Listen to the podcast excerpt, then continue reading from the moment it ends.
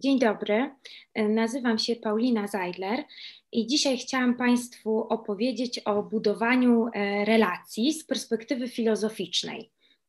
I w pierwszej części wykładu opowiem o tym, dlaczego warto budować e, relacje.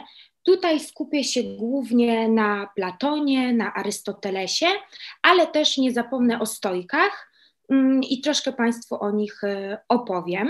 Natomiast w drugiej części, e, która będzie zdecydowanie bardziej praktyczna, mm, opowiem e, o tym, jak budować te relacje, jak budować relacje wartościowe.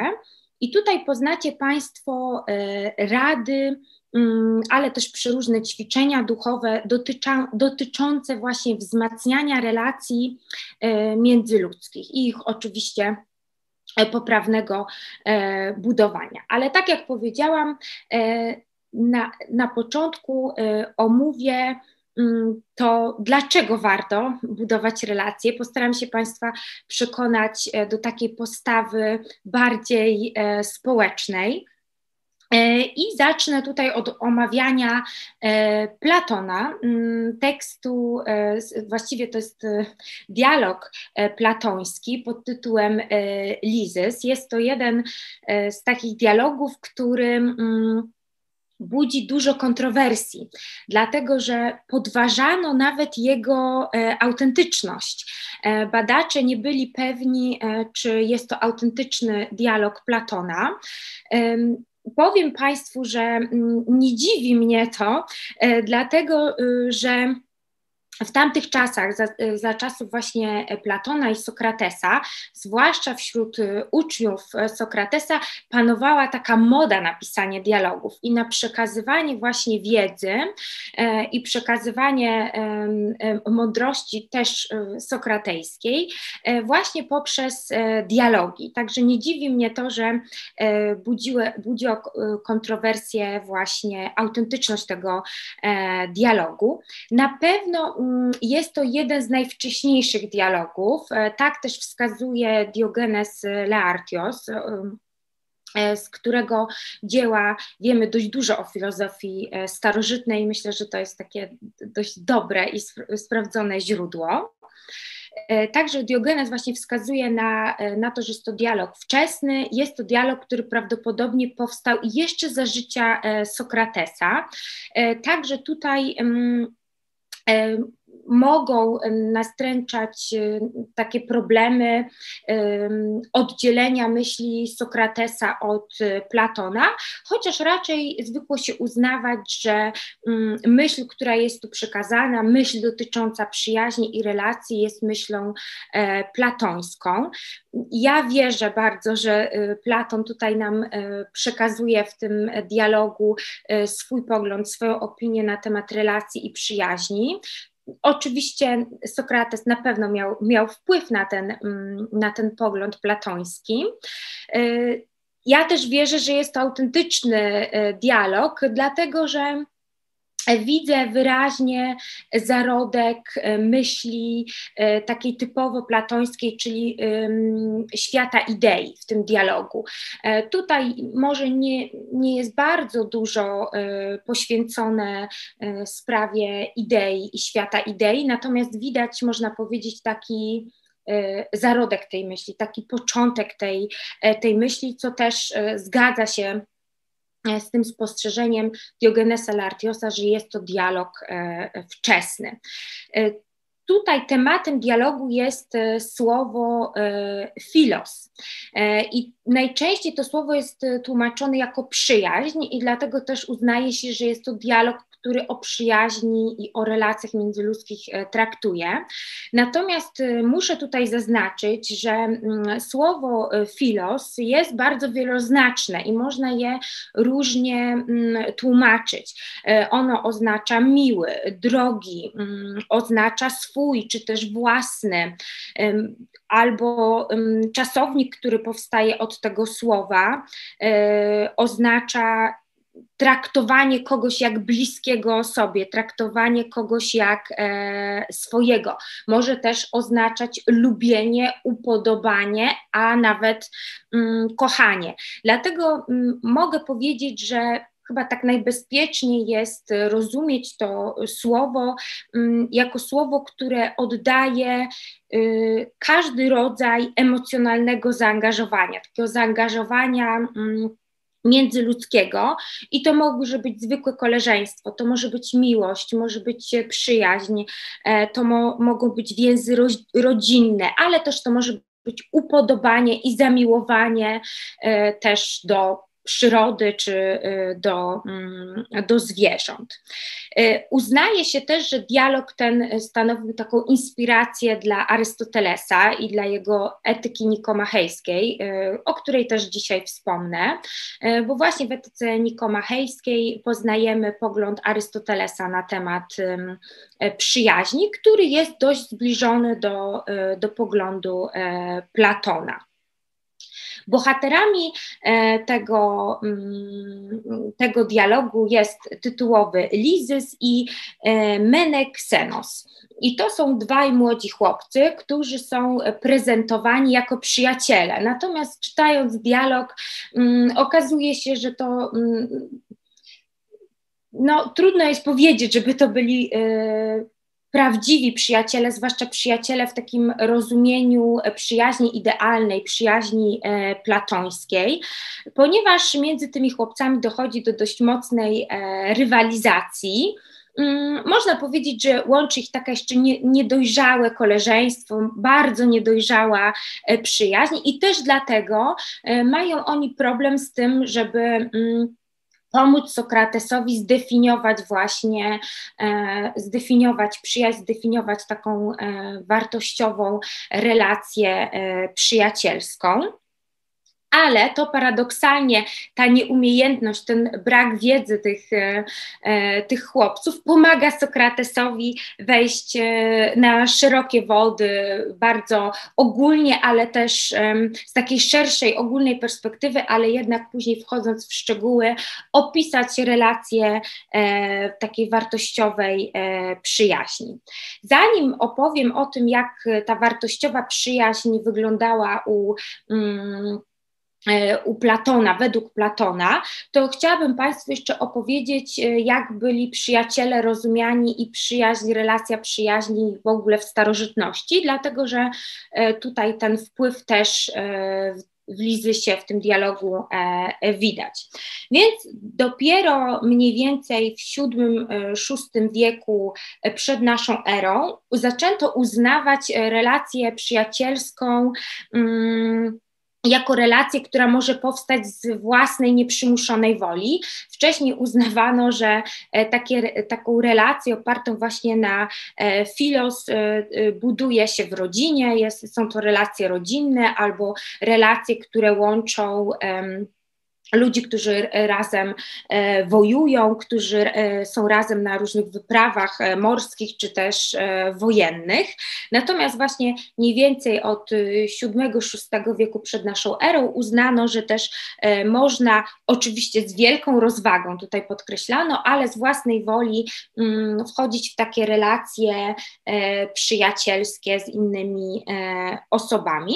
Uznawano też wtedy, że najrozważniej jest szukać przyjaciela w osobie, która jest podobna do nas, e, która ma podobny światopogląd, która myśli podobnie, e, która ma też podobne mm, upodobania.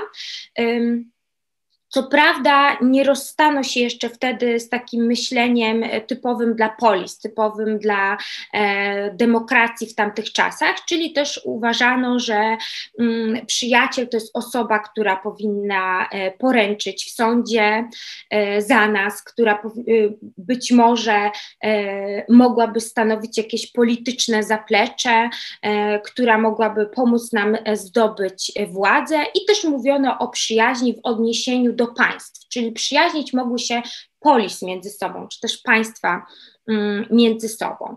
I faktycznie to rozumienie e, Platona trochę odzwierciedla e, nastroje tamtych czasów i rozumienie przyjaźni e, w starożytności. Widać też u Platona wpływ Pitagorasa. Wydaje mi się, że Platon doskonale znał nauki pitagorejskie. W szkole Pitagorasa jej adepci e, musieli traktować się jak bracia, takie mieli e, zalecenie. Uznawali też przyjaciela jako drugie ja, jako osobę, jak to później pięknie rozwija Sokrates, przy, nie Sokrates, tylko Seneca, przepraszam, przy której można głośno, głośno myśleć. Widać też wpływ oczywiście samego, samego Sokratesa. No i teraz opowiem o tym, jak, e, jak, czym się charakteryzuje ta e, przyjaźń, przyjaźń platońska. Więc przede wszystkim przyjaciele niosą sobie wzajemnie e, pomoc. Niosą sobie pomoc i w potrzebie, i w nieszczęściu. Są sobie, są sobie wierni wtedy też panowało takie mm, przekonanie, że jeśli ktoś uznaje e, pieniądze i ceni pieniądze, czy takie dobra e, doczesne, bogactwo wyżej niż przyjaciela, to to jest hańbiące. To ha taka, takie myślenie hańbi wręcz tą e, osobę. I powiem Państwu, że tutaj znowu przypomina mi się Seneca i jedna e, z moich ulubionych e, jego sentencji. Seneca powiedział, że gdyby pieniądze e, były dobrem, to czyniłyby ludzi dobrymi. E, I myślę, że ta e, myśl platońska, to ujęcie platońskie oddaje tą sentencję e, Seneki, bo właśnie Platon uważa, że to nie pieniądze czynią nas dobrymi, natomiast dobrymi czynią nas przyjaciele. Przyjaciele to są osoby, które szukają w nas dobra, mm, to są osoby, które pomagają nam ulepszyć siebie, budować siebie, pracować nad sobą także nad swoim e, charakterem. Więc przyjaciel jest y, bardzo, przyjaciel jest dobrem, przyja, przyjaciel jest jednym z najcenniejszych e, dóbr. I dlatego też, e, wchodząc w relację przyjacielską, rodzą się różnego rodzaju e, obowiązki, różnego rodzaju e, zobowiązania. Ale także uznawano, Platon uznawał, ale też uznawano wtedy w starożytności, w tamtych czasach, że przyjacielem może być człowiek tylko dobry. E, czyli takim prawdziwym przyjacielem może być osoba, która ma w sobie, e, która ma w sobie dużo dobra i która tym dobrem się z nami e, dzieli. Mm, także to są takie, takie ujęcie, które jest właśnie, można powiedzieć, wspólne i dla Platona, i dla myśli e, starożytnej.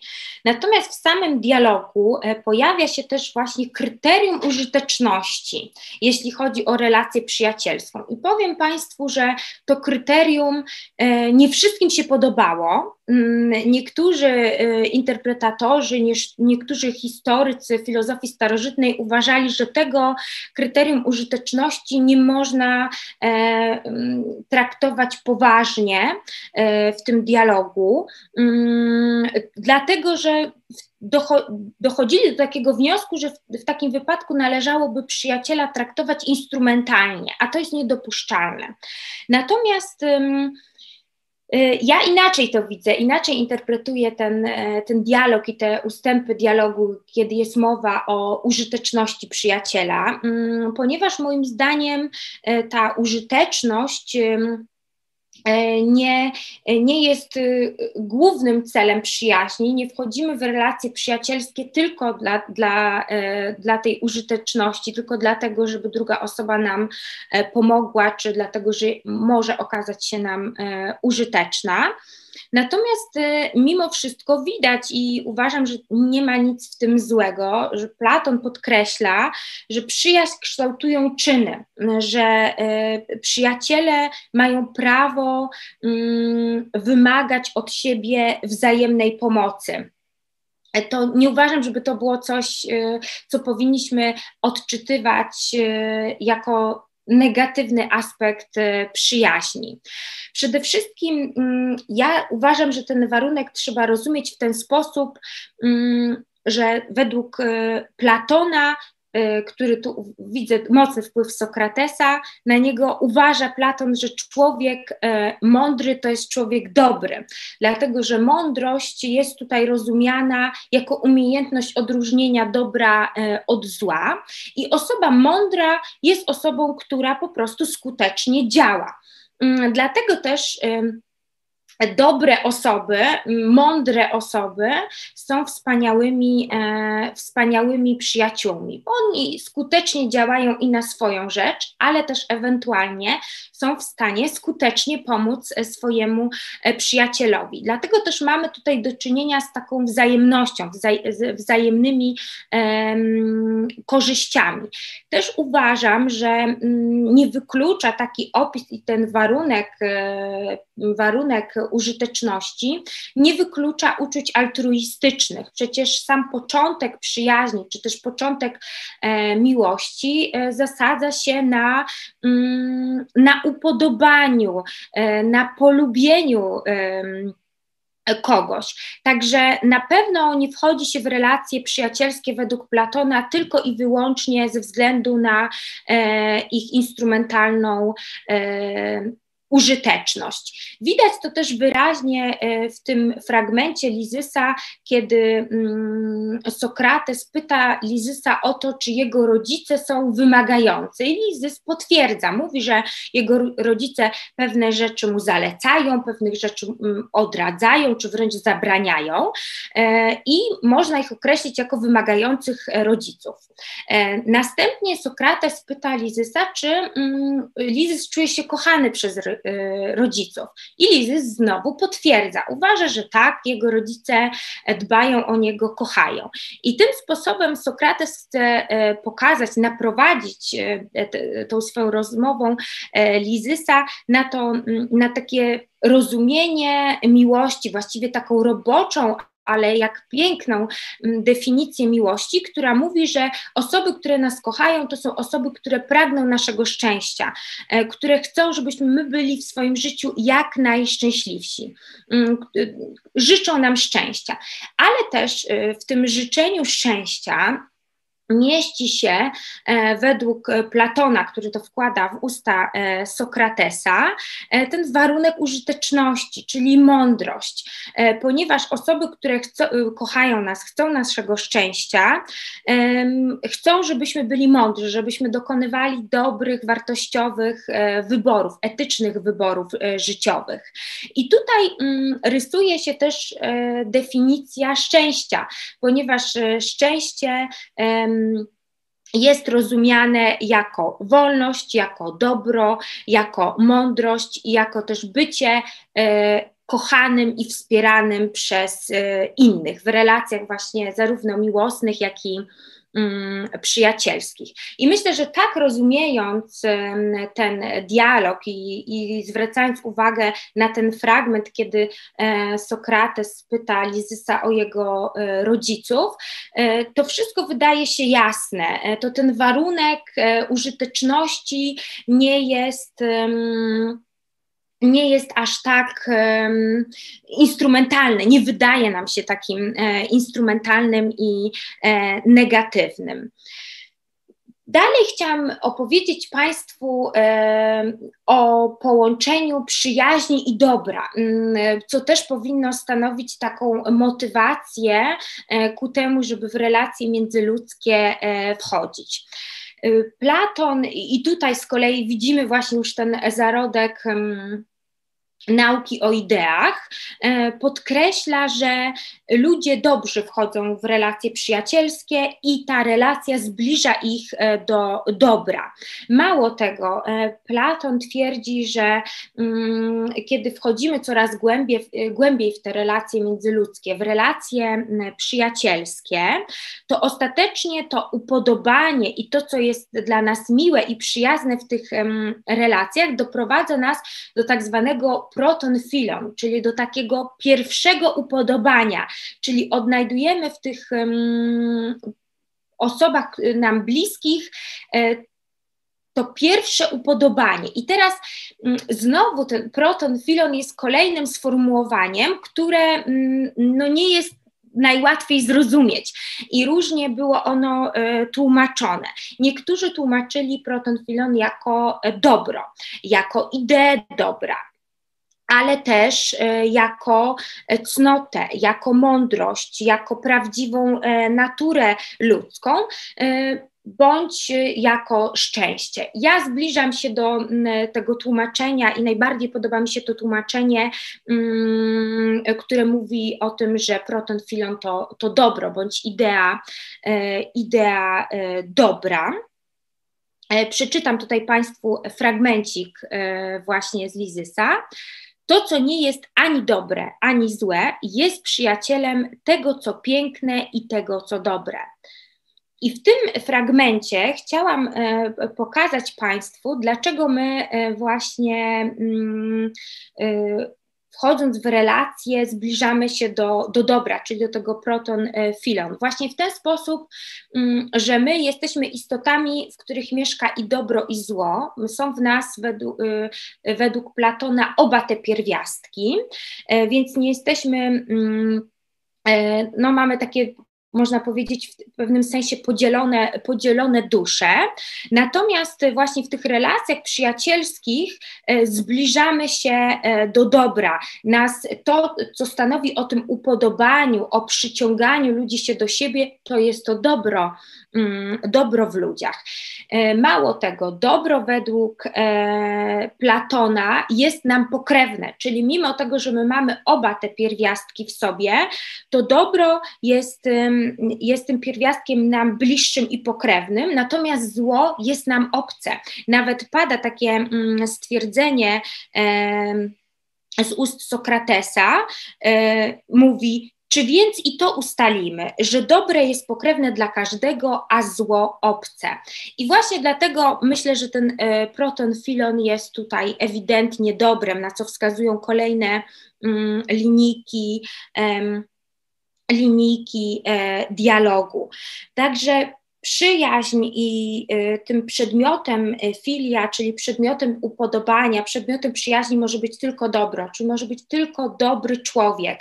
Oczywiście ja tu podkreślę, e, że my mówimy o takiej idealnej przyjaźni, o takiej przyjaźni, która nas buduje, która e, szuka dobra i w drugim człowieku, ale też która buduje dobro e, w nas. Bardzo ładnie podsumowuje to Gonzales w swoim tekście, gdzie właśnie omawia e, ten dialog. E, przeczytam Państwu fragment. My, którzy nie jesteśmy ani źli, ani dobrzy, pragniemy tego ostatecznie kochanego dobra, którego nam brakuje, ale które należy do nas, a nienawidzimy zła, które jest w nas obecne, ale jednak nam obce.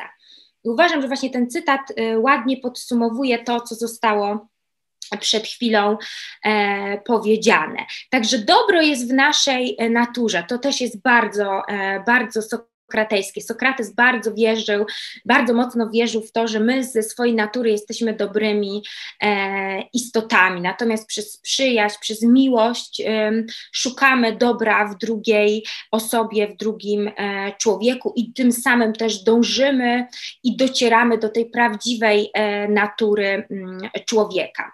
Ja tutaj zaczęłam mówić e, o miłości, pewnie Państwo e, spostrzegliście.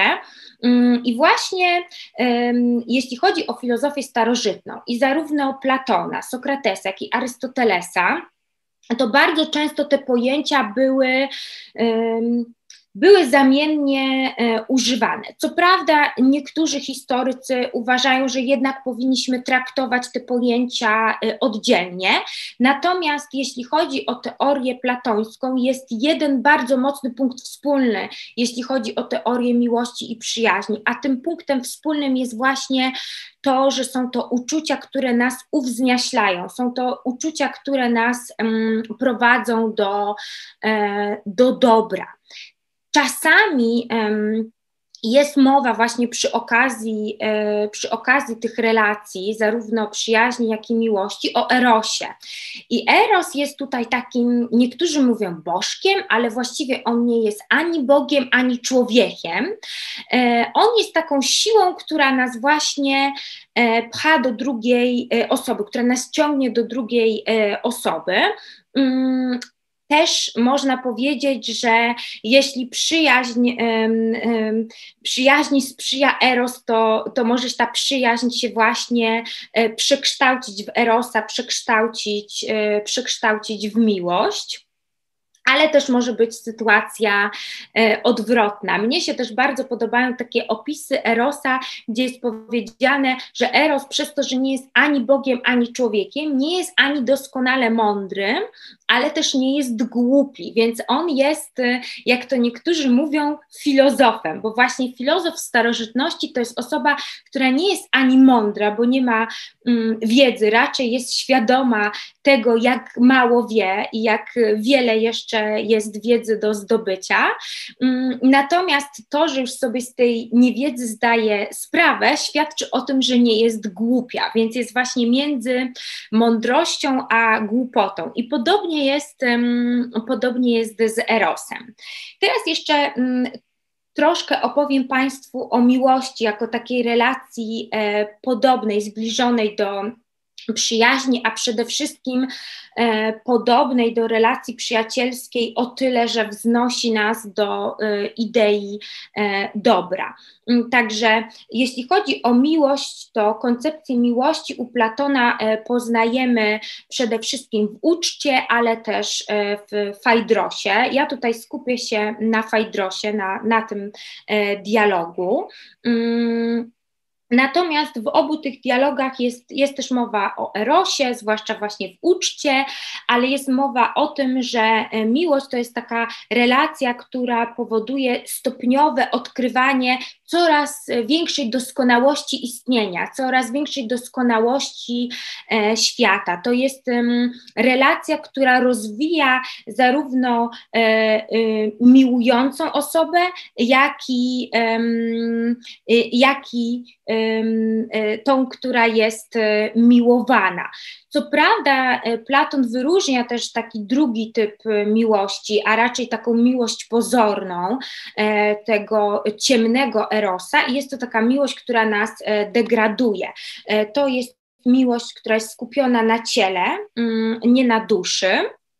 E, I ona nas nie prowadzi do idei dobra, ona nas nie prowadzi do, e, do mądrości. To jest miłość, która nas e, degraduje, a nie buduje. Natomiast ten eros jasny jest tą miłością nas budującą, wznoszącą ku idei dobra, która nas prowadzi takim szlakiem ku, ku doskonałości. I właśnie w Fajdrosie rozmawia Sokrates z tytułowym nowym e, Fajdrosem. E, Fajdros jest tutaj e, uczniem retora, uczniem Lizjasza. Lizjasz był retorem i tutaj też w tym dialogu widać oprócz koncepcji e, miłości platońskiej, też widać takie negatywne nastawienie Platona do retorów, e, ponieważ e, Platon mocno krytykował retorów za to, że zajmują się wytworzeniem przekonania, chcą kogoś do czegoś przekonać i stosują takie argumenty, które nie tyle są prawdziwe, ale mają nas przekonać. Mm, I to zarzucał e, Platon retorom, w tym też e, Lizjaszowi, e, ponieważ filozof, który byłby takim tutaj idealnym mówcą w oczach Platona, to jest osoba, osoba, która zna duszę ludzką,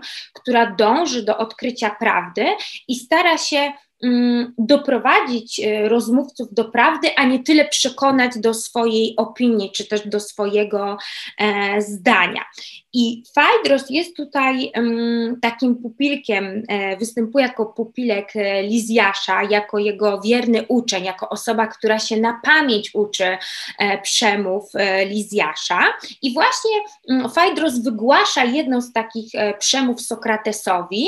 E, jest to przemowa dotycząca miłości właśnie. I miłość jest tutaj opisana w najczarniejszych barwach, jak, jako relacja i uczucie uczucie, które ma, które ma ogrom wad, y, które mm, wręcz jest porównywane do psychozy, do, do stanu, y, który nas degraduje, który jest nienormalny i niebezpieczny. E, opisuje tutaj właśnie Lizjasz miłość jako e, taki stan, kiedy osoba nieszczęśliwa gryzie się takimi sprawami i takimi rzeczami, którymi nigdy by się nie martwił. Natomiast jeśli w miłości jesteśmy szczęśliwi, to się radujemy e, takimi rzeczami, e, które nie są i chwalimy takimi rzeczami, które nie są absolutnie tego warte. Czyli miłość jest takim taką emocją, która zaburza nasz e, zdrowy rozsądek, zaburza nasz e, osąd, e, które nas, która nas opanowuje, ale w taki niedobry, mm, niedobry sposób. Dalej jest jeszcze mowa o tym, że osoba, która miłuje, czy też kochanek, to jest osoba, e, która e, utrudnia osobie miłowanej wszystkie inne relacje, która utrudnia takiej osobie zdobywanie e, wiedzy, zdobywanie mądrości. Dlaczego? Mm, dlatego, że kochanek chce, żeby cała uwaga była skupiona na nim, więc on właściwie ogranicza wszystko, wszystkie inne relacje wszystkie inne aktywności tej mm, ukochanej osoby. I mało tego, mm, Ostatecznie w tej mowie Lizjasza, e, którą nam Fajdros e, przytacza, jest mowa o psychozie. Jest mowa o tym, że miłość to jest taki wewnętrzny przymus. Natomiast wewnętrzny przymus w tamtych czasach był rozumiany jako psychoza. Dlatego też już nieco później, ale stoicy właśnie definiowali czy rozumieli, niektórzy stoicy, emocje jako wewnętrzny przymus, jako przymus, który mm, zaciera nam zdrowy ogląd sytuacji, umiejętność racjonalnego myślenia e, i właśnie był porównywany, tak jak tutaj w tym e, dialogu, mm, przez e, e, Lizjasza do psychozy. Natomiast co ciekawe, powiem Państwu, że zastanawiając się nad, tą, nad tym przymusem wewnętrznym, czy nawet tym, nawet psychozą, to trzeba zauważyć, że w starożytności, o czym nie zapomina oczywiście Platon, mm, psychoza miała dwa oblicza, bo i była psychoza taka degradująca, zacierająca umiejętność racjonalnego myślenia, ale była też psychoza, która nas podnosiła. E, I tutaj trzeba byłoby przywołać e, chociażby Sybillę, znaną e, ze starożytności wieszczkę, ale też artystów czy poetów. W starożytności, zwłaszcza przez filozofów, przez Platona w szczególności sztuka nie była bardzo ceniona. Natomiast um, inaczej wyglądała sprawa z poetami, bo poeci byli uznawani za swojego rodzaju filozofów. Natomiast um, to, co różniło poetę od filozofa, to był sposób przekazu. Um, cel jest ten sam, e, natomiast e, szerzyć wiedzę, natomiast inny, inna była forma przekazu. I poeci, artyści, czy właśnie wróże, wieszcze, by, były to osoby, które były obdarzone takim szałem czy, czy psychozą przez bóstwa, ale to był dar tutaj rozumiany jako jako pozytywny. I o tym na pewno nie zapomina Platon. Platon też wkładając to właśnie w usta Sokratesa, nie zapomina, e, że bardzo często, i ja myślę, że nawet do dzisiejszego dnia, e, powtarza się e, czy rysuje się taką wizję miłości mm, w tym celu, żeby dzieci, żeby nasze potomstwo wchodziło w lepsze mariaże, w lepsze, um, dokonywało właściwie tak, ma, małżeństwa jako takiej e, transakcji. E, w starożytności to też była norma, żeby małżeństwa zawierać dla interesu. Był to właściwie taki niemalże naturalny e, środek utrzymania i też zupełnie um, nietrudny. Dlatego była to taka, można powiedzieć, nawet historia, bajka powtarzana powtarzana dzieciom, która miałaby skłonić do małżeństwa, e, małżeństwa z rozsądku. Ja też powiem Państwu szczerze, że e, uważam, że często e, tak miłość jest opisywana przez osoby albo które prawdziwej miłości nie zaznały, albo które bardzo się w miłości zawiodły. I e, Sokrates właśnie w ten sposób e, odpowiada mm, Fajdrosowi. Mówi, że e, mamy dwa rodzaje miłości, czyli mamy i ten, ten rodzaj miłości, który faktycznie może być zgodny z opisem przedstawionym przez Fajdrosa, przytoczo, przy, czyli przytoczone słowa e, Lizjasza, ale też mamy drugi rodzaj miłości, który nas uszlachetnia.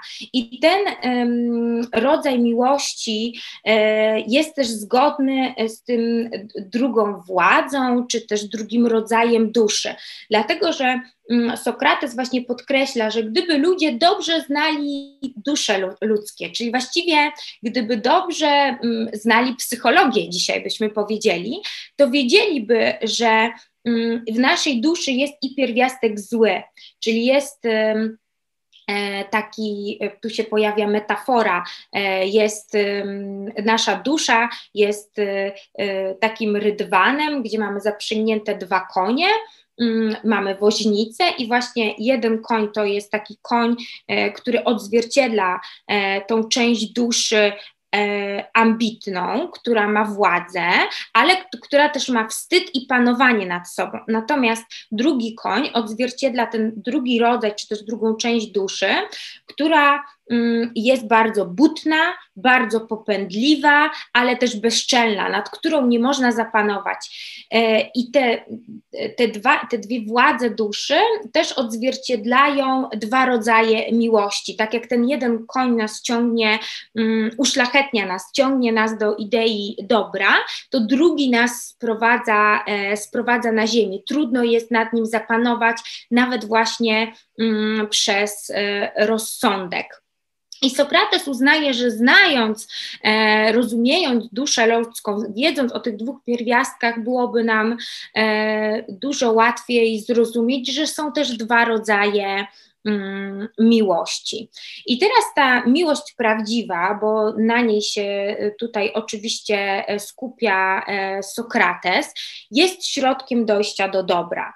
E, Sokrates uznaje, że kiedy mm, ktoś kogoś kocha, to szuka w tej osobie wszystkiego, co najlepsze. On właściwie niemalże widzi w niej bóstwo, widzi w niej Zeusa, ale też e, stara się wszystko to, co dobre w tej osobie E, wzmocnić, stara się to uwypuklić, chce, żeby ta osoba nabrała tych dobrych cech w pełni.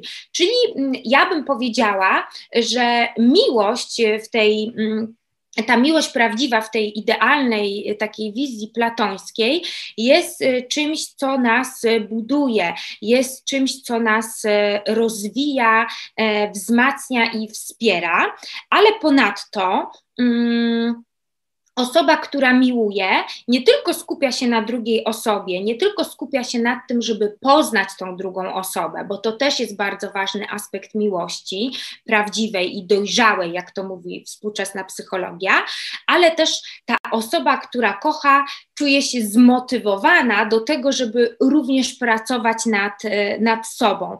E, czuje ten dobry wpływ drugiej osoby i chce się dla niej, e, chce się dla niej rozwijać, chce i za to jeszcze, za tą motywację jeszcze bardziej ją kocha, czyli ta relacja się właściwie tak no, prawie samoistnie wzmaga i wzmacnia, ale powiedziałam prawie, dlatego że już właśnie u Platona, a to będzie bardzo podkreślone u stojków, e, bardzo ważny jest element poznania. E, I poznanie mm, jest y, związane z pewnego rodzaju wysiłkiem. I tu mogę Państwu powiedzieć, że może to być zaskakujące, że element poznania jest tak ważny e, w filozofii miłości. E, natomiast jak się nad tym zastanowić, to to nie jest aż tak bardzo zaskakujące.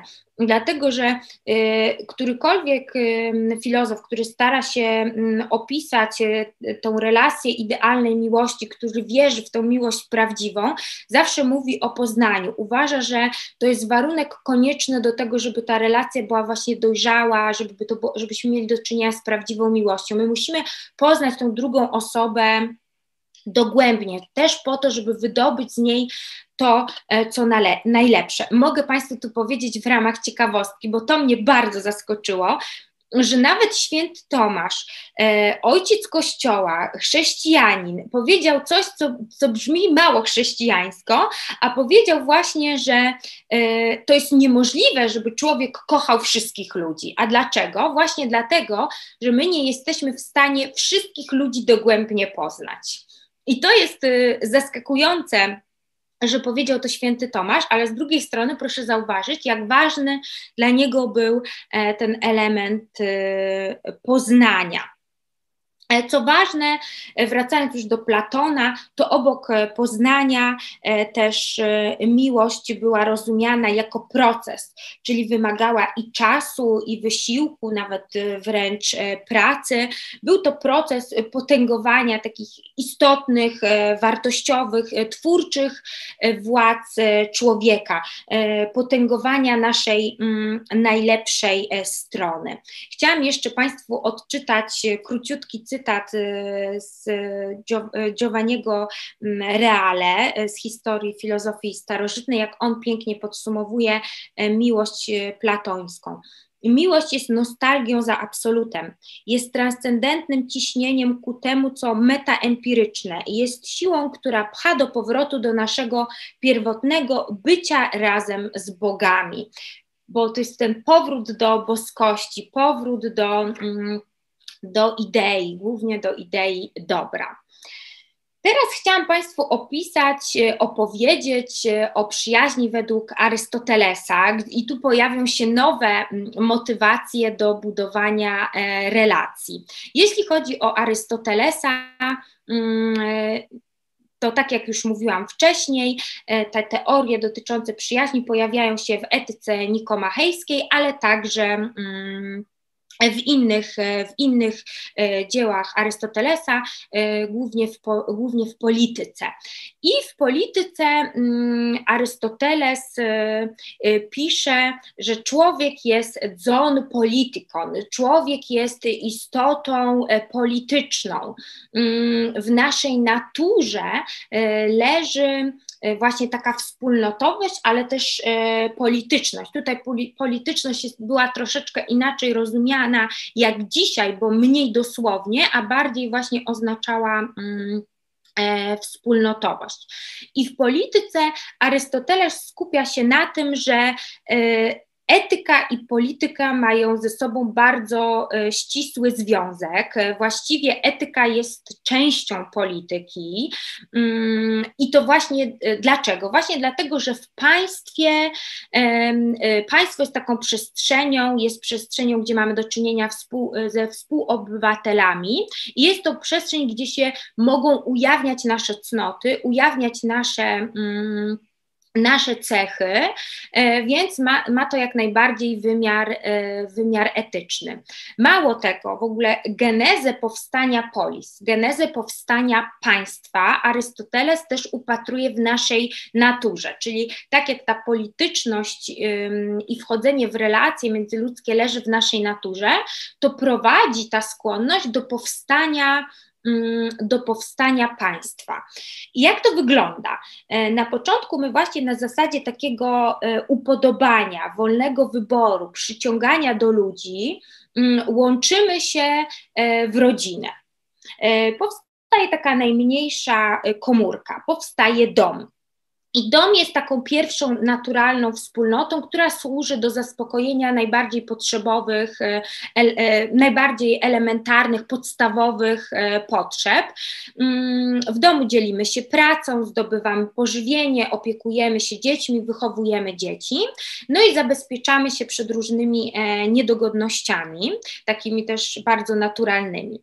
Natomiast następnie, kiedy mamy wiele domów, wiele takich rodzin, to powstają pierwsze wspólnoty. Możemy tutaj je nazwać gminami. I gmina powstaje e, po to, żeby zaspokajać nasze potrzeby, które wykraczają poza te podstawowe, poza dzień e, bieżący. Czyli gmina e, spełnia także funkcje Mm, gospodarcze i te związane z bezpieczeństwem. Natomiast jak gmina się rozrasta, to powstaje państwo. I państwo jest po to, żeby żyło nam się wszystkim dobrze, żeby wszystkie nasze potrzeby były e, spełnione. I tutaj przeczytam Państwu fragment e, z polityki, z Księgi Pierwszej. Każde państwo powstaje na drodze naturalnego rozwoju, podobnie jak i pierwsze wspólnoty. Jest bowiem celem, do którego one zmierzają. Natura zaś jest osiągnięciem celu. Właściwość bowiem, jaką każdy twór osiąga u kresu procesu swojego powstania, nazywamy jego naturą. Tak jest i w odniesieniu do człowieka. Osiągnięcie celu, do którego się dąży, jest zdobycie pełnej doskonałości, samowystarczalności. Samowystarczalność jest zaś osiągnięciem i celu, i pełni doskonałości. Dlatego też polis miała być samowystarczalna, państwo miało być e, samowystarczalne, natomiast człowiek właśnie ze swojej natury jest stworzony do życia e, w państwie. I dalej e, Arystoteles jeszcze mówi, kto zaś nie potrafi żyć w państwie albo go nie potrzebuje, bo jest samowystarczalny, ten nie stanowi części państwa. Jest więc albo zwierzęciem, albo Bogiem. Czyli właśnie takim typowo ludzkie mm, jest to, że jesteśmy społeczni, że jesteśmy e, polityczni. I to myśl też starał się zaszczepić Arystoteles Aleksandrowi Wielkiemu, czyli swojemu e, uczniowi. Starał się mu zaszczepić myśl. E, dotyczącą przyjaźni. E, I powiem Państwu, e, że wydaje mi się, że to się Arystotelesowi mm, udało, obok zaszczepienia właśnie takiego umiłowania mądrości, zaszczepienia miłości do wiedzy to też w Aleksandrze udało się zaszczepić e, ideę przyjaźni, dlatego że jeszcze mm, e, wiele lat jak po tym, jak Arystoteles uczył Aleksandra, to Aleksander w czasie przeróżnych podbojów mm, wysyłał, wysyłał Arystotelesowi prezenty, wysyłał listy i prezenty i tymi prezentami były rzadkie okazy roślin i zwierząt. I to też jest ciekawe, Dlatego, że szkoła arystotelejska, jako jedna e, z pierwszych, a na pewno jedyna, która na tak szeroką e, skalę interesowała się przyrodą, e, interesowała się mm, klasyfikacją roślin i zwierząt. Także myślę, że to były bardzo trafione, trafione prezenty. I jeśli chodzi o Arystotelesa, to Arystoteles już tak nie odróżnia mocno e, przyjaźni od miłości, jeszcze słabiej niż e, Platon, ale wyróżnia różne typy przyjaźni. I tutaj te dwa pierwsze typy też moglibyśmy nazwać e, takimi typami pseudomiłości czy też pseudo-przyjaźni. Pierwszy typ to jest typ, który jest skupiony tylko i wyłącznie na korzyści, czyli właśnie taki, e, gdzie drugą osobę się traktuje całkowicie instrumentalnie, jest to taka przyjaźń, niektórzy też mówią e, utylitarna, zawarta tylko i wyłącznie ze względu na mm, pożytek. Drugi e, typ to jest typ przyjaźni, której celem jest przyjemność, po prostu przyjemność. Jest to taka przyjaźń, można powiedzieć, hedonistyczna. I te dwa pierwsze typy to są takie relacje bardzo nietrwałe, czyli to są relacje, w które my wchodzimy, wchodzimy nawet z nadzieją, że one się mogą rozwinąć w taką mm, przyjaźń czy też miłość prawdziwą, natomiast one po, po czasie y, zrywają, y, zrywają się, te więzy nie są trwałe, y, te relacje oparte właśnie czy na przyjemności, czy na użyteczności są, no, są po prostu nietrwałe. Natomiast ta przyjaźń czy też miłość y, idealna, której celem jest dobro drugiego człowieka, przyjaźń, która jest oparta na dzielności e, etycznej, to jest przyjaźń, która jest bardzo trwała, no, ale to jest też taka relacja, która potrzebuje e, czasu, która potrzebuje poznania, która potrzebuje poszanowania drugiego drugiego e, człowieka. To jest przyjaźń, która, którą się buduje, która kształtuje się, mm, kształtuje się e, w czasie. E, przeczytam Państwu teraz fragment z etyki nikomachejskiej, i, który opisuje właśnie opisuje przyjaźń. Pozostaje nam obecnie omówienie przyjaźni. Jest ona bowiem pewną cnotą lub czymś z cnotą związanym, a ponadto jest czymś dla życia najkonieczniejszym, bo bez przyjaciół nikt nie mógłby pragnąć żyć. chociażby posiadał wszystkie inne dobra. Przyjaźń dopomaga młodzieńcom do unikania błędów, starszych otacza opieką i uzupełnia ich pracę w tym, co przerasta ich nadwątlone siły. Ludzi w kwiecie wieku pobudza do większych czynów. Czyli tutaj proszę zauważyć, widać i wpływ um, Platona, czyli kiedy mowa jest o, o tym, że, um, że przyjaźń jest dobrem, E, ale także e, widać to mocne połączenie, powiązanie przyjaźni i naszej społeczności z etyką, e, z, mm, z dzielnością, z dzielnością etyczną. I teraz czym jest ta, mm, czym jest ta prawdziwa przyjaźń właśnie oparta na, na dzielności etycznej? Może zacznę od tego, że wyjaśnić, czym ta dzielność etyczna jest. Dzielność etyczna jest dyspozycją, do czynienia dobra. To jest wręcz taki pozytywny przymus wewnętrzny do tego, żeby zawsze zachować się przyzwoicie, żeby zawsze zachować się mm, dobrze, moralnie, e, mądrze, właściwie. E, I to jest taki, taki właśnie przymus, e, taki, taka mocna dyspozycja, bo właśnie tego słowa um, używa e, Arystoteles, więc jest to taka trwała, czy miłość, czy przyjaźń jest oparta na, na tej dzielności etycznej. E, jest to też taka relacja, która jest i przyjemna, i miła, ale też jest pożyteczna, czyli łączy te, te, w sobie też te elementy, e, te cele pierwszych dwóch typów, e, typów miłości czy przyjaźni. Właściwie łączy, łączy je wszystkie razem Natomiast tym najwyższym celem jest jednak e, dobro. E, no i tutaj mocno jest podkreślona praca, praca nad tą relacją, e, konieczność wspólnego przebywania ze sobą, e, takiej wzajemnej, mm, wzajemnej e, życzliwości, chęć i gotowość do czynienia, jak to się ładnie mówiło w starożytności, dobrodziejstw. E, bo taka osoba, która kocha, która się z nami prawdziwie przyjaźni, to jest ktoś, kto więcej cieszy cieszy się z tego, że nam może pomóc i nam może udzielić takiego dobrodziejstwa, niż że mm, sam te, te, jakieś, jakąś pomoc y, uzyska. Jest też osoba, która nie oczekuje odpłaty, mm, czyli może zupełnie bezinteresownie udzielić przyjacielowi czy ukochanej osobie mm, E, pomocy. Dlatego przyjaźń u Arystotelesa była rozumiana jako cnota, właśnie jako taka trwała dyspozycja do bycia e, dobrym, do y, bycia pomocnym, życzliwym, do tego, żeby dzielić się Mm, dzielić się dobrodziejstwami, ale też jak najbardziej e, przyjaźń wpływała na nasze poczucie szczęścia, bo przyjaźń i relacje międzyludzkie wynikały, wypływały z naszej, z naszej natury.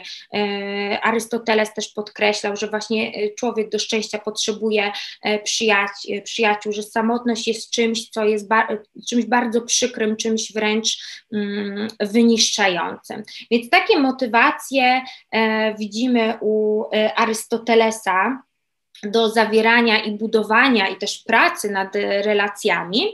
I teraz chciałam jeszcze y, troszkę już krócej opowiedzieć Państwu o stoikach, bo stoicy w dużej mierze przejmują to, co y, mówił Platon i Arystoteles, natomiast y, robią taki krok do przodu, zwłaszcza w stosunku do Arystotelesa, dlatego że nie mówią, że człowiek jest zwierzęciem politycznym, ale mówią, podkreślają, że jest zwierzęciem wspólnotowym.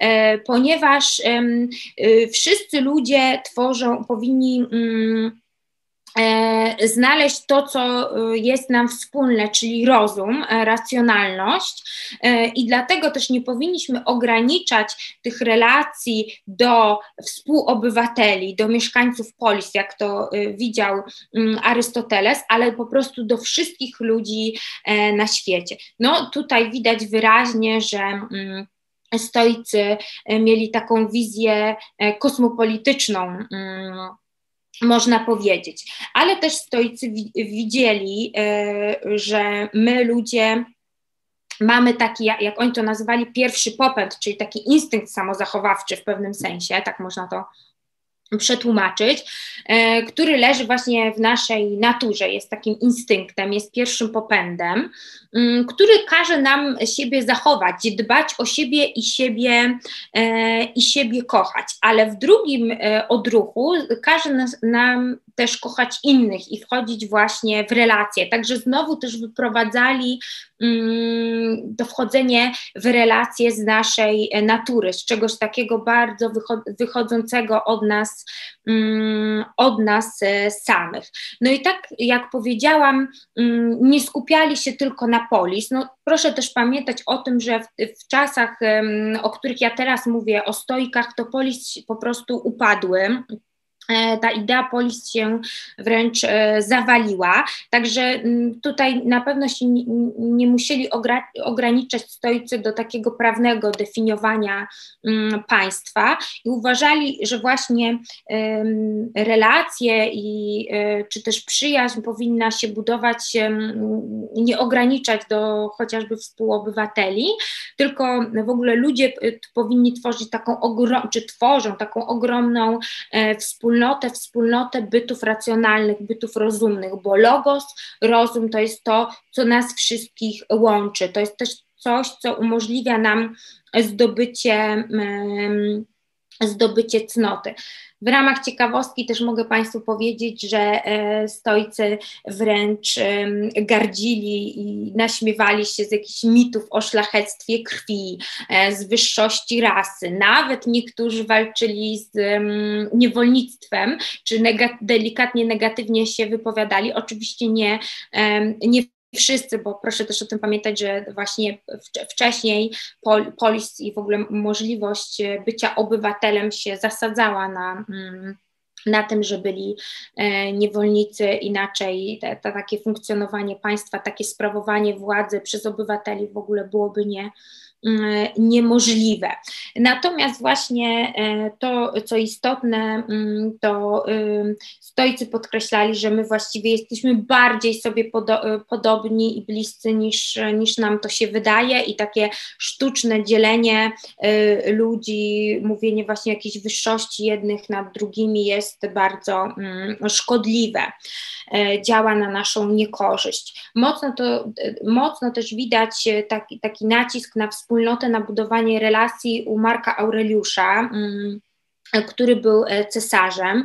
Marek Aureliusz, e, jak pisał w rozmyślaniach sam do siebie, właśnie uważał, że każde działanie, mm, jego działanie, ale też uważam, że możemy to odnieść do siebie, że nasze działanie powinno mieć na celu e, wspólne mm, dobro, dobro wspólnoty ludzkiej, czy nawet nie tyle państwa, ale wspólnoty ludzkiej. I tutaj jest piękny fragment, który też Państwu przeczytam, w którym Marek Aureliusz po, porównuje mm, wszystkich ludzi do drzewa. E, to jest taka metafora właśnie drzewa. Gałąź, gałąź odcięta od gałęzi, zrośniętej z drzewem, nie może nie być odcięta od całego drzewa. Tak i człowiek, który zerwał zupełnie z jednym człowiekiem, zerwał z całym społeczeństwem, ale gałąź odcina kto inny, a człowiek sam przez nienawiść i wstręt od bliźniego się usuwa, a nie wie, że zarazem sam oderwał się od całej społeczności. Z tą tylko różnicą, że Bóg, który spoił społeczność, obdarzył nas owym darem. Mamy bowiem możliwość ponownego zrośnięcia się z gałęzią najbliższą i ponownego zostania dopełnieniem całości. Im częściej jednak zdarza się tego rodzaju rozdział, tym trudniejsze robi się zjednoczenie i powrót przedmiotu rozdzielonego do stanu pierwotnego.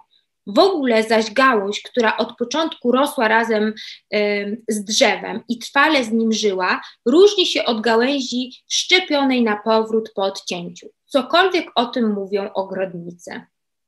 I w ten sposób nas e, też Marek Aureliusz przestrzega przed takim odcinaniem się od ludzi. On mówi wprost, że kiedy się odwracamy od przyjaciela, od kogoś bliskiego, to właściwie się od, oddzielamy od całej społeczności. Ja to rozumiem w ten sposób, że mm, wtedy skupiamy się po prostu na tym, co złe w tym człowieku, zapominamy y, o tym, że w naszej naturze i dla naszego dobra też zawieramy relacje, i wtedy nie tylko tylko skupiamy się na źle w, w tym człowieku, ale też w ogóle na, na takim złym pierwiastku w całej społeczności, na tym, co złe, nieprzyjemne momentami w relacjach, zamiast na tym, żeby te relacje budować, żeby o nie Mm, żeby o nie dbać. Natomiast ta budowa też wymaga takiej wyrozumiałości e, w stosunku do drugiego mm, E, człowieka, wymaga, e, wymaga też tego e, pamiętania o tym, że my też ludzi denerwujemy, że często ludzie mm, nas denerwują jakimiś drobiazgami, a my ich dokładnie tym samym zachowaniem, tego samego typu zachowaniem irytujemy. I to też Marek Aureliusz sobie powtarza. Powtarza też to, że właściwie nie ma zasadniczej różnicy między ludźmi, właściwie jesteśmy tym samym, wszyscy jesteśmy obdarzeni logosem i to jest nam wspólne i na tym, na tym, co nam wspólne, powinniśmy się e, skupić. Dlatego też odnalezienie takiej swojej wspólnoty mm, i swojej wspólnotowości jest e, takim podstawowym celem praktyki, e, praktyki stoickiej, bo w ten sposób my się zbliżamy do życia w zgodzie ze sobą, czyli właśnie jak powiedzą starożytni w zgodzie z naturą, ale też w ten sposób dążymy do dążymy do, e, do szczęścia, bo tym znowu tym największym dobrem jest przyjaciel. Także mam nadzieję, że Państwa przekonałam do tego, że mm, budowanie relacji jest bardzo wartościowe, jest czymś e, koniecznym, jest czymś, w co warto włożyć swój wysiłek. A teraz chciałam przejść do części, kiedy. Mm, E, postaram się Państwu powiedzieć, jak to zrobić. I zacznę od tego, jak po prostu być bardziej otwartym e, na ludzi. Mm, I tutaj chciałabym pokazać Państwu tak zwane e, koła Hieroklesa. To jest taka ilustracja, takie koła, ja tu Państwu zaznaczę, że ja to sama tłumaczyłam, więc to proszę się może do tego tłumaczenia mm, nie przywiązywać, ale to są takie koła, które też przywołują e, stoicy, nawet jeszcze współcześnie, e, które odzwierciedlają nasze relacje właśnie międzyludzkie. Jak Państwo widzicie, ja jest pośrodku. Mm, Później dalej mamy następne koło, które jest najbliższe e, nam, to są właśnie nasi krewni, nasi przyjaciele, też nasza rodzina, taka najbliższa. Dalej mamy e, dalszych krewnych znajomych, sąsiadów, jeszcze dalej współobywateli. Później mamy wszystkich ludzi, a ostatecznie wszystkie podmioty moralne. I tutaj moglibyście Państwo zapytać, e, co to są te wszystkie podmioty moralne. Więc e, wszystkie podmioty moralne, tak mówiąc, najprościej, e, to, to, są to jest wszystko to, co trzeba etycznie, moralnie rozważać. Czyli co trzeba rozważać pod tym kątem, czy, czy zachowujemy się Mm, moralnie, czy też nie. E, wobec czego możemy też mieć ewentualnie nawet wyrzuty mm, sumienia. Także podmioty moralne najczęściej tutaj e, w tym kręgu są rozumiane jako przyroda, mm, jako rośliny, zwierzęta i wszystko właśnie to, wobec czego trzeba mieć e, trzeba moralnie rozważać właśnie w takich kategoriach, kategoriach moralnych. I teraz, co te koła nam mają e, pokazywać, co ilustrować? U stojków mocno widać e, taką zachętę ku temu, ku właśnie takiemu budowaniu otwartości wobec ludzi. Więc stojcy nas zachęcają do tego, żeby bliskich krewnych i rodzinę i przyjaciół traktować tak jak siebie, e, dalekich krewnych i znajomych traktować tak jak bliskich krewnych i znajomych, sąsiadów traktować właśnie tak jak. Mm, dalszych krewnych i znajomych, współobywateli traktować jak sąsiadów, natomiast wszystkich ludzi na całym świecie traktować jak współobywateli, natomiast te podmioty moralne, które tutaj proponuję rozumieć właśnie jako przyrodę, jako zwierzęta, jako rośliny, traktować po prostu jak ludzi. E, I to jest taki, ta, e, takie mm, zalecenie stoickie, które buduje naszą e, otwartość, tak jak mówiłam, ale też ja Państwu polecam e, zrobić takie ćwiczenie, może sobie to gdzieś e, zapisać, tą ilustrację, zapisać, jak to, jak to wygląda i zastanowić się, właśnie usiąść przed tymi kołami i zastanowić się, który, mm, które koło, który ten krąg jest przez nas e, zaniedbany. I też dlaczego? Dlaczego, powiedzmy, nie, nie mówię dzień dobry sąsiadom? Dlaczego czuję uprzedzenie e, wobec, powiedzmy, obcokrajowców, prawda? Zastanowić się nad tym, który krąg jest zaniedbany i dlaczego. I tu e, zaproponuję Państwu, mm, żeby dokonać takiego postanowienia i obiecać sobie, że dajmy na to przez tydzień, przez dwa, postaram się nad tym popracować, postaram się E, to e, zmienić. Ale też zaczęłam już mówić tutaj u, o uprzedzeniach i chciałam Państwu zaproponować jeszcze inne mm, świetne ćwiczenie. Jeśli już dojdziemy do takiej e, sytuacji, że mm, zaczniemy delikatnie zdawać sobie sprawę z tego, który krąg zaniedbujemy, e, wobec jakiego rodzaju ludzi mamy mm, uprzedzenie, to świetne e, ćwiczenie pro, e, proponuje mm, Elliot Aronson. Jest to właśnie ćwiczenie, które ma burzyć takie uprzedzenia, burzyć schematy mm, i też przeciwdziałać tak zwanej samospełniającej się przypowiedni, czyli takiej takiego zjawiska, kiedy nasze negatywne oczekiwania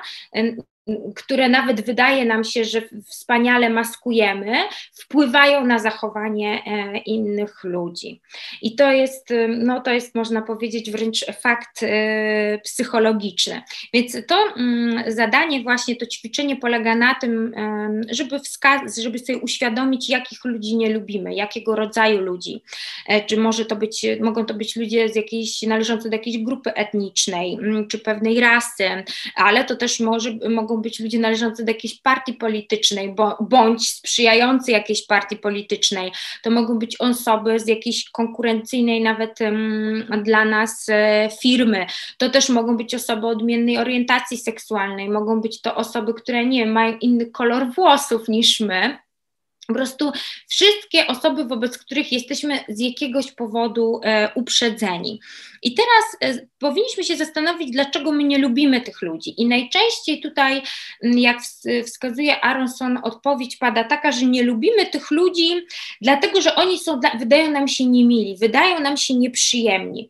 No i tutaj Aronson nas przekonuje właśnie, że zgodnie z tą mm, samospełniającą się przepowiednią, ci ludzie czują, czując niechęć z naszej strony, nawet skrywaną, um, ostatecznie właśnie wydają nam się niemili, bo oni czując to uprzedzenie zamykają się w sobie, nie są już tacy mili, otwarci i, e, i serdeczni. I teraz, żeby, mm, żeby przebić tą, e, ten schemat, żeby nie, nie dać się wciągnąć w tą samospełniającą się przepowiednię, żeby też zburzyć i zmienić e, te swoje schematy, mm, to jak już wiemy, jaki, jakiego, wobec jakiego rodzaju osób mamy, mm, mamy takie schematy czy jakieś przekonania, wobec kogo jesteśmy uprzedzeni, to następnym razem, jeśli spotkamy e, przedstawiciela tej grupy, to powinniśmy mm, wyobrazić sobie, że to jest najfajniejsza osoba na świecie, że to jest ktoś, kogo bardzo lubimy i tym samym powinniśmy być bardzo serdeczni, bardzo uprzejmi, ale oczywiście też nie przesadnie, żeby ta osoba nie wy,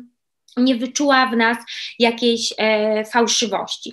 I bardzo często okazuje się, że takie serdeczne podejście z naszej e, strony, e, ta zmiana oczekiwań wpłynie pozytywnie na drugą osobę. Ta. Mm, nasze pozytywne nastawienie, nasza serdeczność udzieli się też drugiej osobie i warto też jest wtedy zaobserwować siebie, swoje reakcje i też e, reakcje tej osoby. To jest taka metoda, żeby e, sprawdzić, czy, e, czy obaliliśmy ten schemat, a może go, mm, może go e, potwierdziliśmy. Ja serdecznie e, Państwu ten, e, to ćwiczenie, mm, to ćwiczenie polecam, ale teraz jeszcze przejdę do takich właśnie konkretnych rad, które dotyczą już nawet nie tyle łamania uprzedzeń, ale mm, budowania, e, budowania e, relacji. To będą takie rady raczej ogólne, które dotyczą relacji i bliższych, i, e, i dalszych. Mm, więc przede wszystkim zacznę od takiej mało oczywistej rady, mało oczywistego zalecenia, które wywodzi się od stoików. Mało tego, za, mm, za taką postawę stoicy byli e, często krytykowani, byli postrzegani jako egoiści. Dlatego, że e, stoicy uważali, że po pierwsze my jesteśmy e, i stoimy, każdy z nas stoi w relacji do siebie, dopiero później do innych ludzi, a ostatecznie do mm, całego świata. I tym samym tak się powinna kierować nasza e, uważność. Najpierw naszą uwagę powinniśmy kierować na siebie, następnie na innych ludzi, a ostatecznie na świat. No i jeśli tak nie postaramy się tego zrozumieć, czy odczytamy to płytko, no to rzeczywiście może to nam się wydawać taką bardzo egoistyczną e, filozofią.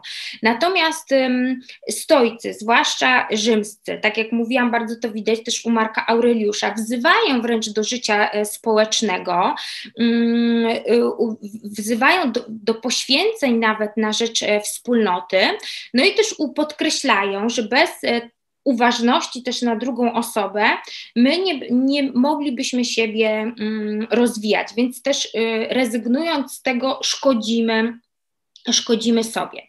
A tą e, egoistyczną na pozór zasadą jest to, żeby najpierw e, troszczyć się o siebie, a później troszczyć się o innych. I ja powiem Państwu, że ja to nazywam zasadą samolotową.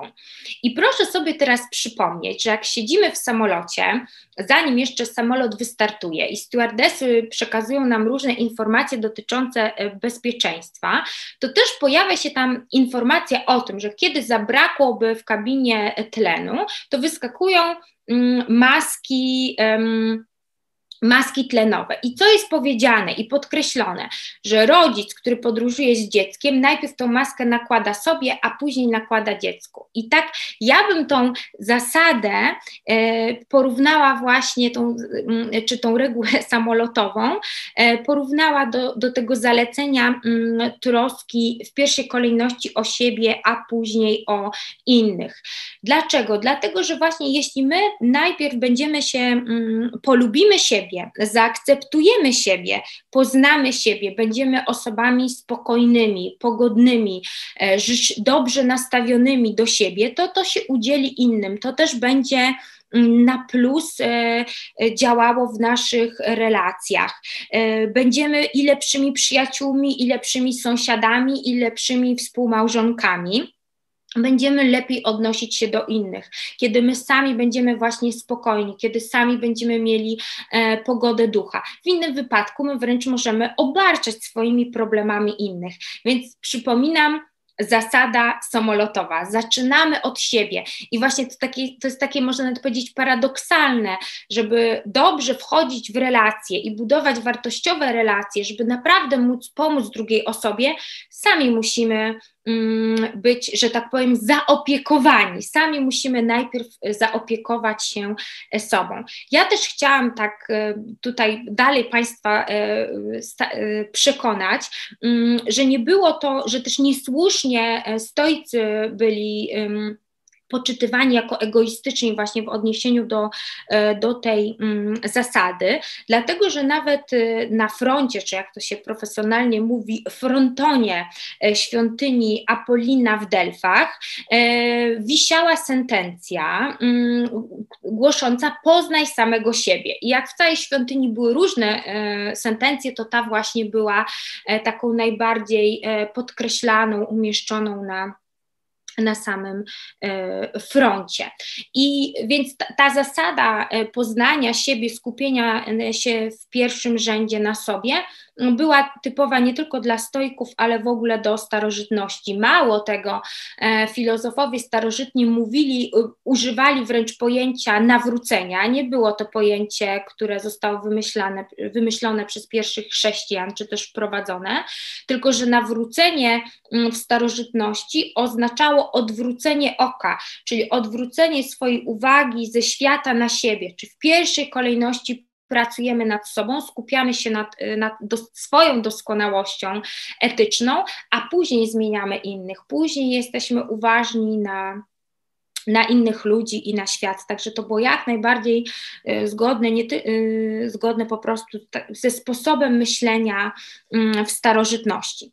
Ale powiem Państwu, że współczesna psychologia, e, Aleksander Lowen, ale też Fromm, Erich Fromm, którego bardzo lubię, też podkreślają, że osoba, która nie potrafi kochać siebie, nie kocha innych. Właściwie ta umiejętność kochania, a też jest to podkreślone, że nie każdy potrafi kochać. Kochać się też na, trzeba e, nauczyć i ta nauka się właśnie zaczyna, mm, e, zaczyna w ten sposób, że musimy nauczyć się akceptować siebie, polubić siebie, poznać siebie, pobyć nawet ze sobą e, w samotności. I dopiero taka osoba, która kocha siebie, potrafi kochać innych i kochać cały kochać cały świat, kochać też, e, kochać też e, przyrodę.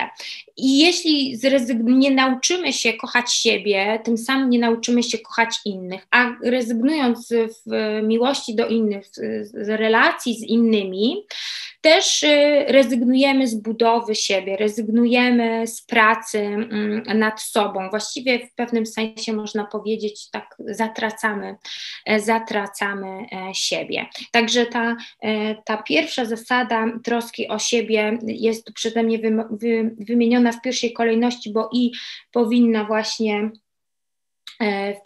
uważam, że to jest coś, nad czym na początku powinniśmy się skupić, jeśli chcemy nauczyć się właśnie kochać i wchodzić w dobre, wartościowe relacje, ale też jest ona moim zdaniem jedną e, z, naj, e, z najważniejszych. No i też proszę pamiętać o tym, że to jest tylko kolejność, tak? Czyli że my po prostu zaczynamy, y, zaczynamy od siebie, ale ta uważność na nas y, jest ba bardzo istotna, bardzo ważna, ale nie jest ważniejsza od uważności y, na inne osoby. Drugim, tak, drugą taką radą i zaleceniem jest nabycie umiejętności słuchania i wchodzenia w dialog chciałabym Państwu powiedzieć, że mm, musimy mm, zacząć nauczyć się myśleć odpowiednio o dialogu. Musimy uświadomić sobie, że my y, rozmawiamy nie po to, żeby się wygadać, nie po to, żeby odpowiedzieć, ale po to, żeby poznać drugą osobę i żeby ją zrozumieć, żeby zrozumieć jej punkt widzenia. Także kiedy ktoś mówi, powinniśmy się skupić na słuchaniu, a nie czekać na moment, kiedy możemy się wciąć, kiedy możemy możemy odpowiedzieć. Dlatego, kiedy ktoś do nas mówi, my powinniśmy tylko słuchać, nie dodawać niczego od siebie, nie odnosić to do siebie, do jakichś swoich nawet sytuacji życiowych, po prostu skupić się na mm, słuchaniu.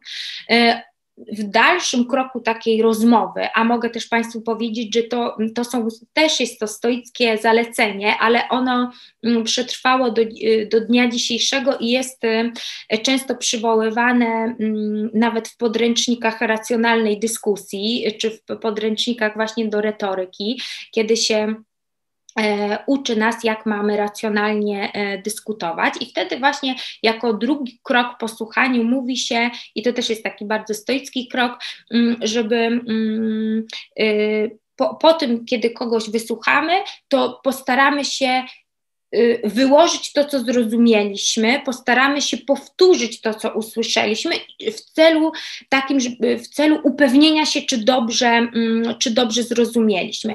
I tym sposobem my zyskujemy szacunek drugiej osoby, zyskujemy jej zaufanie, my też rośniemy w oczach tej osoby. Dla tej osoby jest bardzo przyjemne być słuchanym. Taka, mm, jeśli ktoś czuje, że my jesteśmy na nim skupieni, że kierujemy całą swoją uwagę, nie ma, to, to jest bardzo przyjemne. To naprawdę proszę mi wierzyć, że to jest docenione.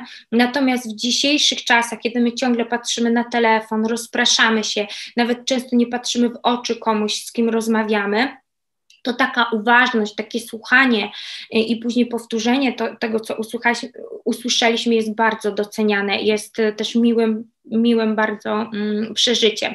Ostatecznie, może już nie ostatecznie, ale w tym trzecim kroku e, dobrze jest też podziękować. Podziękować za to, że ktoś się z nami podzielił swoimi przemyśleniami. Może podzielił się czymś, co by wolał zachować dla siebie, czy jakimś, jakąś jakąś sprawą poufną. E, powinniśmy właśnie za to zaufanie e, podziękować. Po, pokażemy w ten sposób właśnie, że my, że my to dostrzegamy, to zaufanie i że to sobie e, cenimy. No i później pojawia się jeszcze krok czwarty i piąty, który jest taki bardziej współczesny, który właśnie dotyczy tej racjonalnej dyskusji.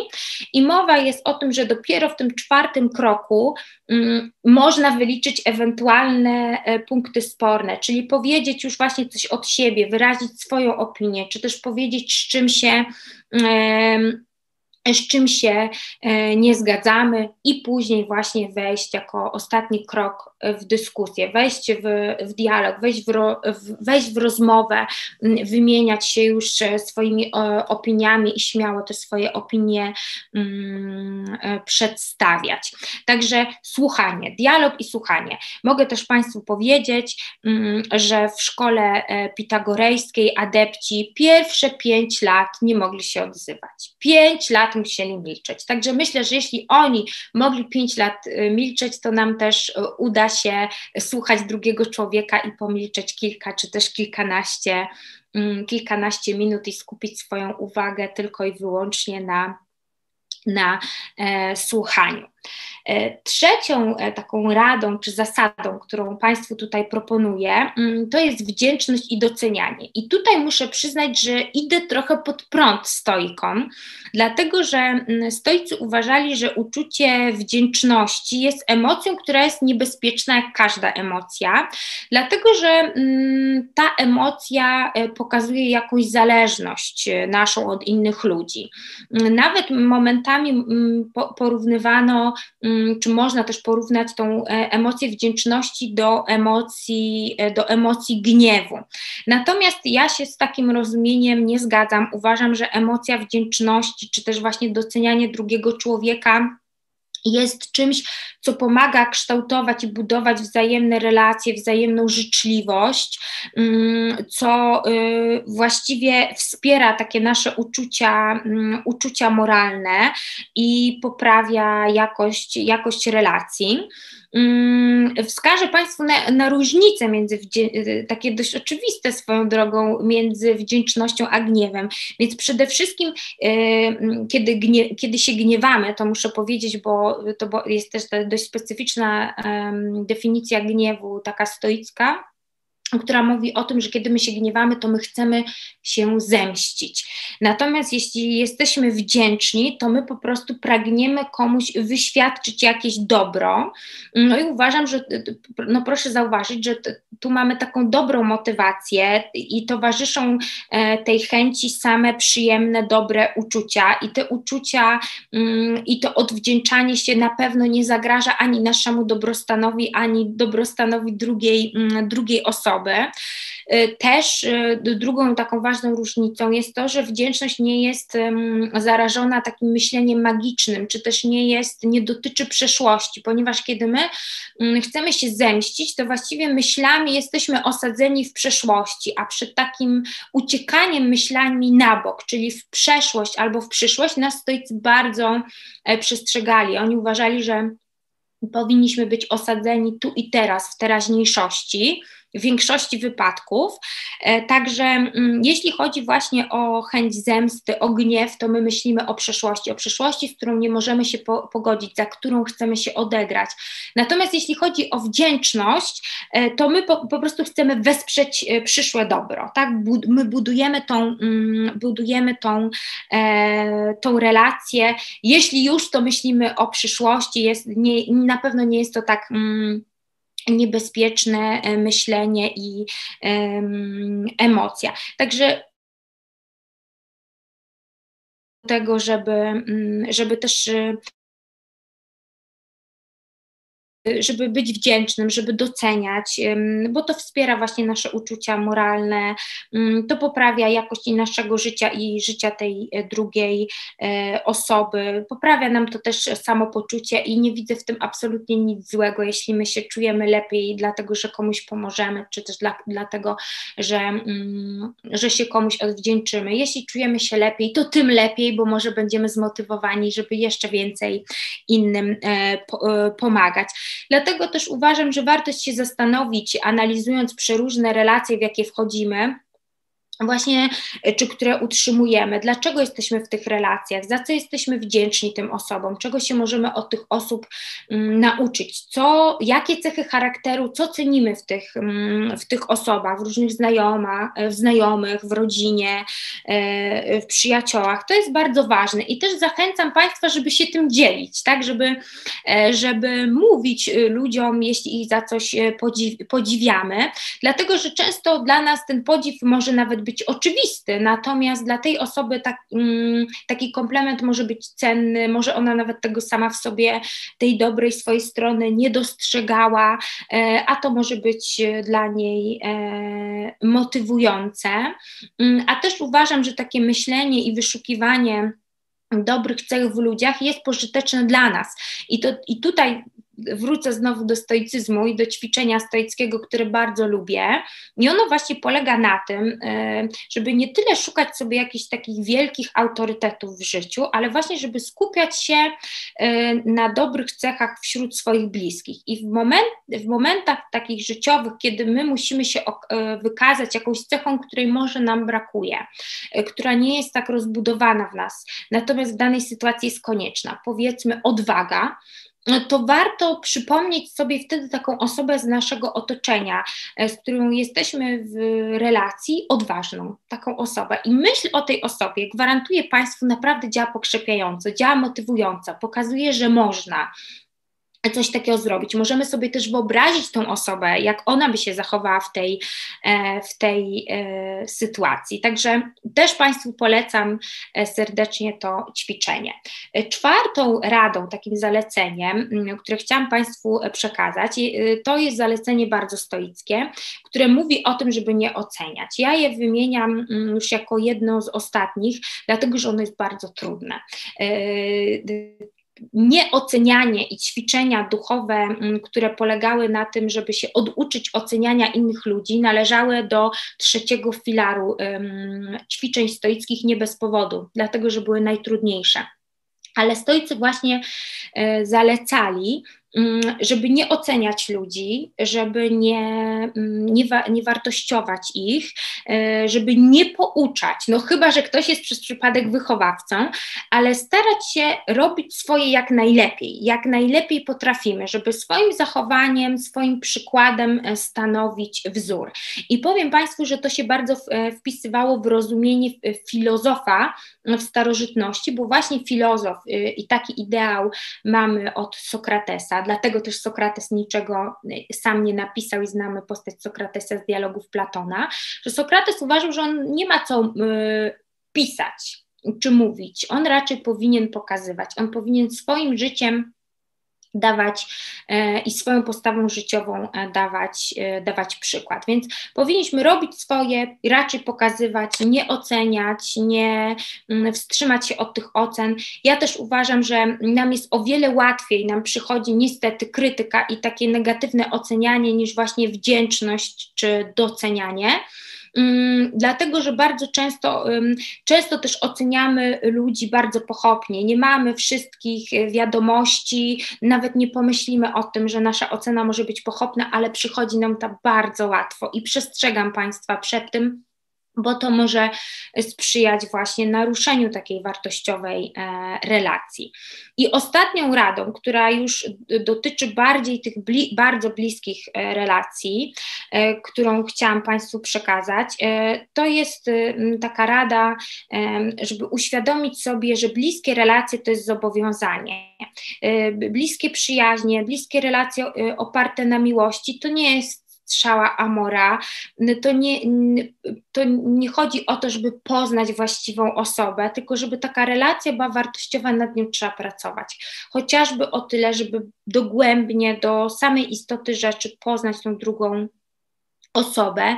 Także ta, właściwie to jest y, wchodzenie w relacje to jest dyscyplina, to jest, y, to jest zobowiązanie mm, i w wyniku tego zobowiązania, zobowiązania o troskę, o, o to, że będziemy się troszczyć o drugą osobę, że będziemy odpowiedzialni, że będziemy zaangażowani, że poświęcimy jej czas, to, to też to mm, zobowiązanie z czasem wzmacnia to nasze uczucie. I tak mówili klasyczni stoicy, starożytni starożytni stoicy.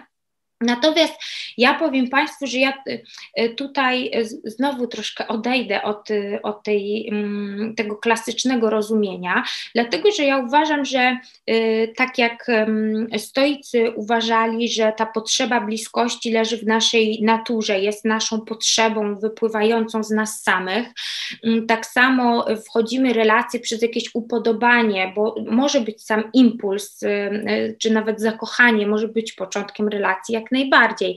Natomiast uważam, że właśnie. Mm, my się zobowiązujemy, dlatego że kochamy i dlatego, że kochamy, czujemy się odpowiedzialni. I osoba, która faktycznie kocha, która wchodzi w taką relację głębokiej przyjaźni, czuję, się, czuję tą odpowiedzialność, ale ta odpowiedzialność nie jest, wynika z chęci, a nie z obowiązku. Ona jest czymś naprawdę e, nieprzymu, nieprzymuszonym. Więc e, tak jak impulsem, upodobaniem może się zacząć relacja czy przyjacielska, czy miłosna, to no, stoicy by nam tu zalecali, żeby sobie to uświadomić, że my tą osobę tak oswajamy, prawda? Zbliżamy się do niej, chcemy wzbudzić jej zaufanie, ale też to jest związane z jakimiś. Mm, obowiązkami, chociaż ja bym te obowiązki jednak wywodziła z tej naszej, e, z naszej e, chęci, tą odpowiedzialność za drugiego mm, człowieka z naszej chęci. Natomiast fakt faktem, e, relacje to są zobowiązania, to, to jest zaangażowanie czasowe,